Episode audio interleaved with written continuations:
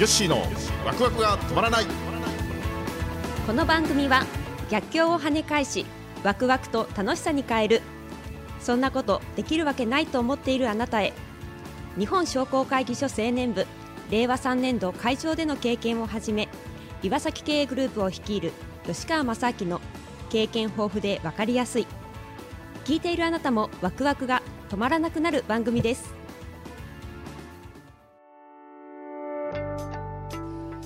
はい、新年明けましておめでとうございます。明けましておめでとうございます、はい、2024年が来ましたね。はい、はい、新年一発目の、そうですね、はい、はい、何回目ですか今回が、36回目、はいはい、記念すべき36回目は2024年スタートということで、はい、竹内さんどうでした？2023年は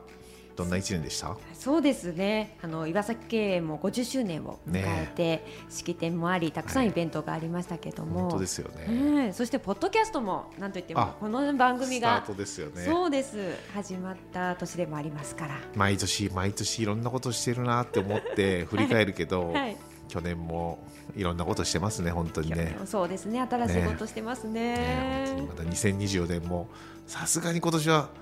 もう新しいことしないでしょうって思うんだけどね、そうだと思います。きっとやるんでしょうね、はいはい、いろんなことが待ってますね、はい、ワクワクしましょう今年1年も、はいはいはい、ということで今日のテーマは、はい、経営計画発表会でいきたいと思いますね、はいはい、新年といえばもううちほら決算期変わったから、はい、今うちの経営計画発表会はね、今回8月の1日に ね、はい、初めてやりましたけども、まあ、今まではもう12月決算だったんで、この新年一発目といえば、はい、この経営計画発表会だったんですね。そうです、はい、もうずっとですよね、うちの会社僕が入社する前から、もう新年の初出勤日はこの経営計画発表会から1年がスタートするっていうね、はい、もうそういうずっと歴史があったので、もうなんとなく新年っていうとまだこの経営計画発表会のね、イメージがありますね。そうですよね、きっと、はいはい、だからまあ何でもね、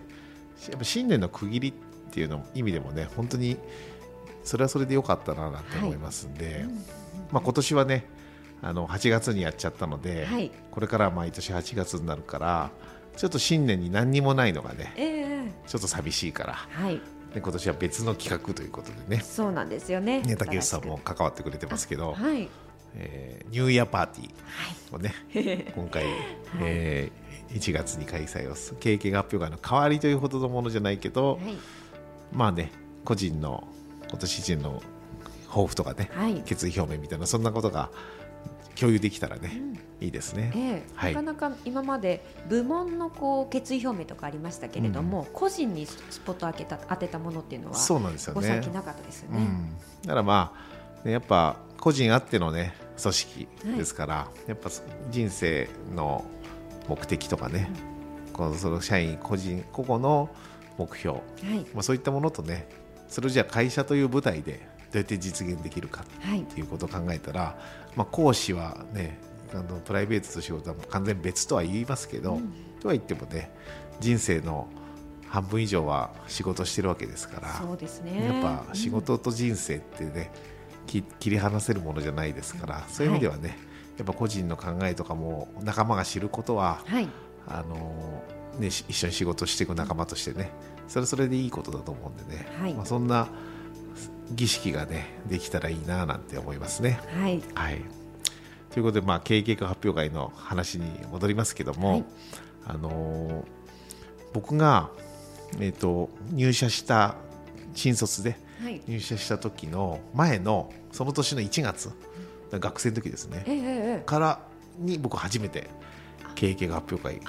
参加してるんですよ、はい、そう、今ずっとこれまで1月にやってた時は、4月に入社する新入社員って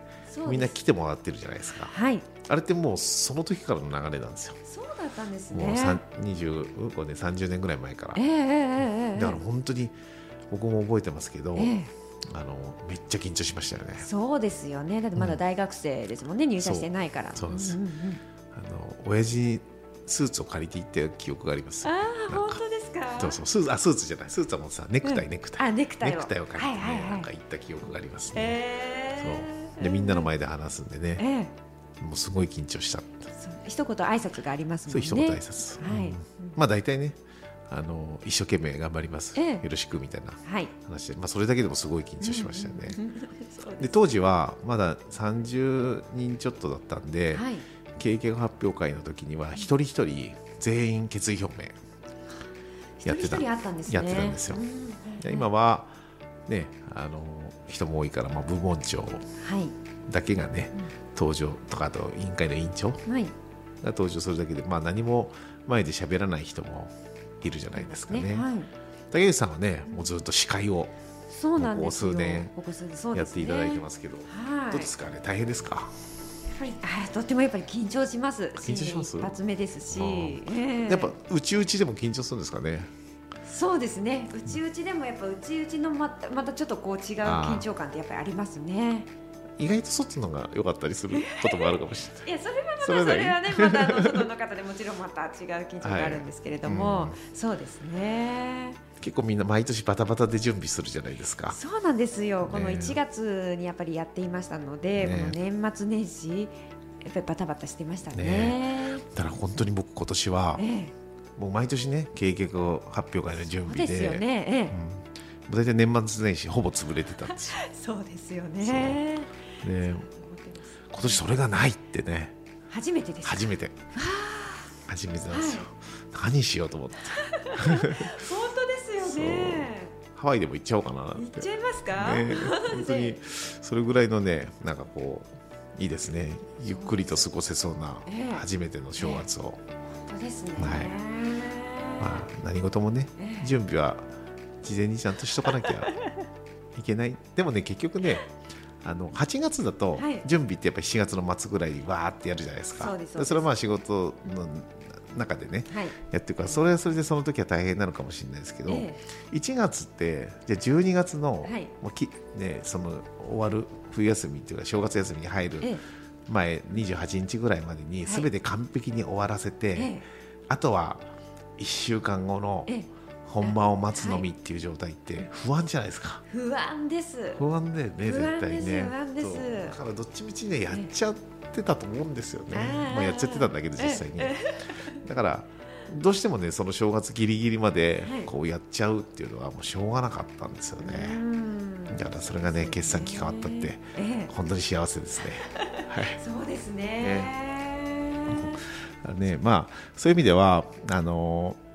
まあ、今年は変わってよかったなと思うんですけど、でもこの経営計画発表会っていうのはね本当に僕は1年の行事の中でもう一番大切じゃないかなっていうね、思ってるんですよね、はい、だから、まあ、大体ねストーリーというかプログラムは決まってるじゃないですか、最初に、まあ、僕がね、はい、経営理念の話とか、はい、多分経営理念の話って毎年同じ話するんですよね、でもやっぱ浸透させるっていうのは、はい、やっぱどれだけ同じことを繰り返し言えるか、僕昔よく岩崎会長とかねもそうですけど朝礼とかみんなの前でまた言ってるよっていう話をね、よく聞いたんですよ。あ、会長がお話しされてた。そうそう、またその話かって思ってたんです当時、だから自分が話すときにはまた同じかとか思われたくないからちょっと違うこと言わなきゃなとかね、なんかそういうふうに思ってたんですよ、はい、だけど今思うとまた同じ話かっていうふうに言われていた言葉は今自分の中にもう染みついてるんですよ、はい、そうそうだから結局浸透させるってそういうことなんだなって、もう繰り返し、同じことを言い続ける、これが大切なんだな。だから毎回ちょっと昨日聞いたね、新しいことを言おうと考えるんじゃなくて、あまたこの話だって思われてもいいと、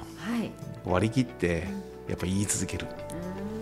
これ大事だなってね僕最近思います。すごい、とは言ってもねなかなかね、あまた社長その話前したいなって言われたらちょっと嫌だなみたいな気持ちが若干あるんでねそうなんですね。そこは自分との戦いですよこれから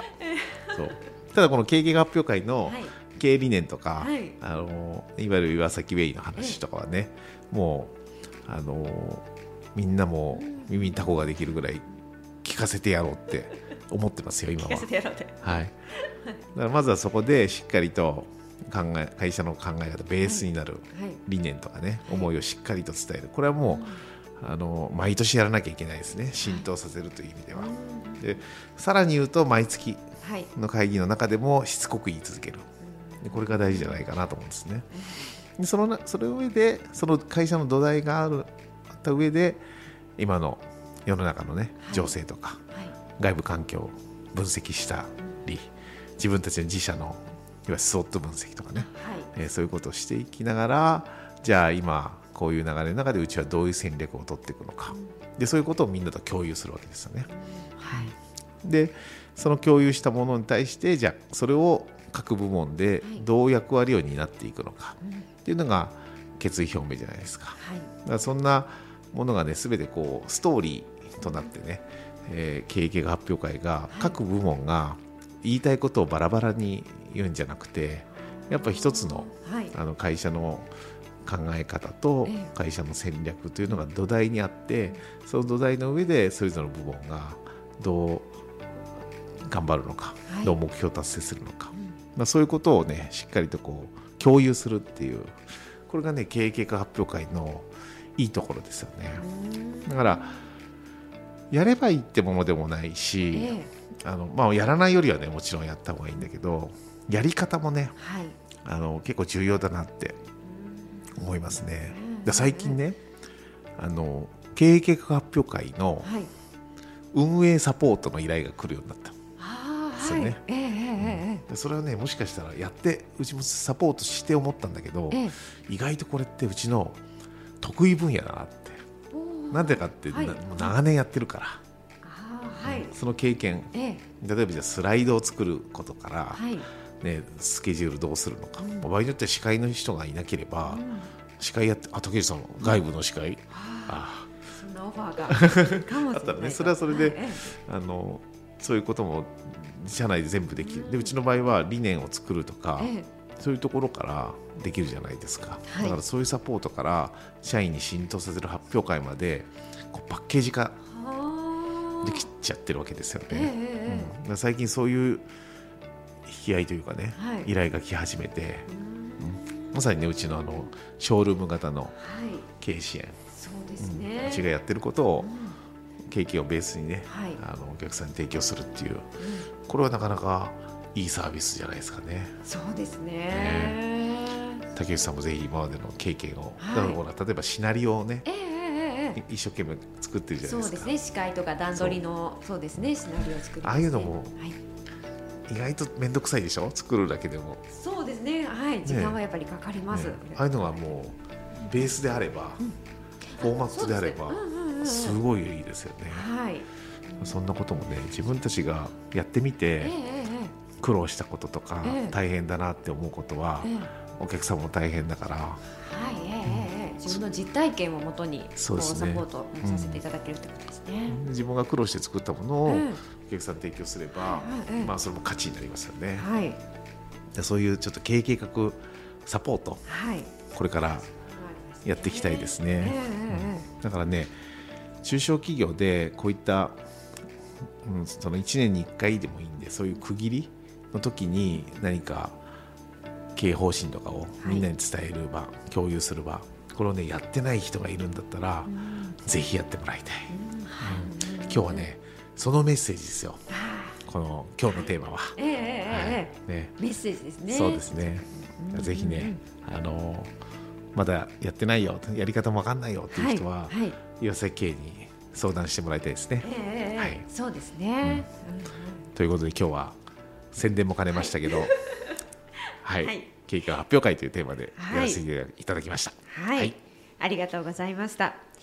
それでは番組はですね、皆様からの感想やお便りを募集しております。アドレスはわくわく365 @tax-iwasaki.com までお待ちしております。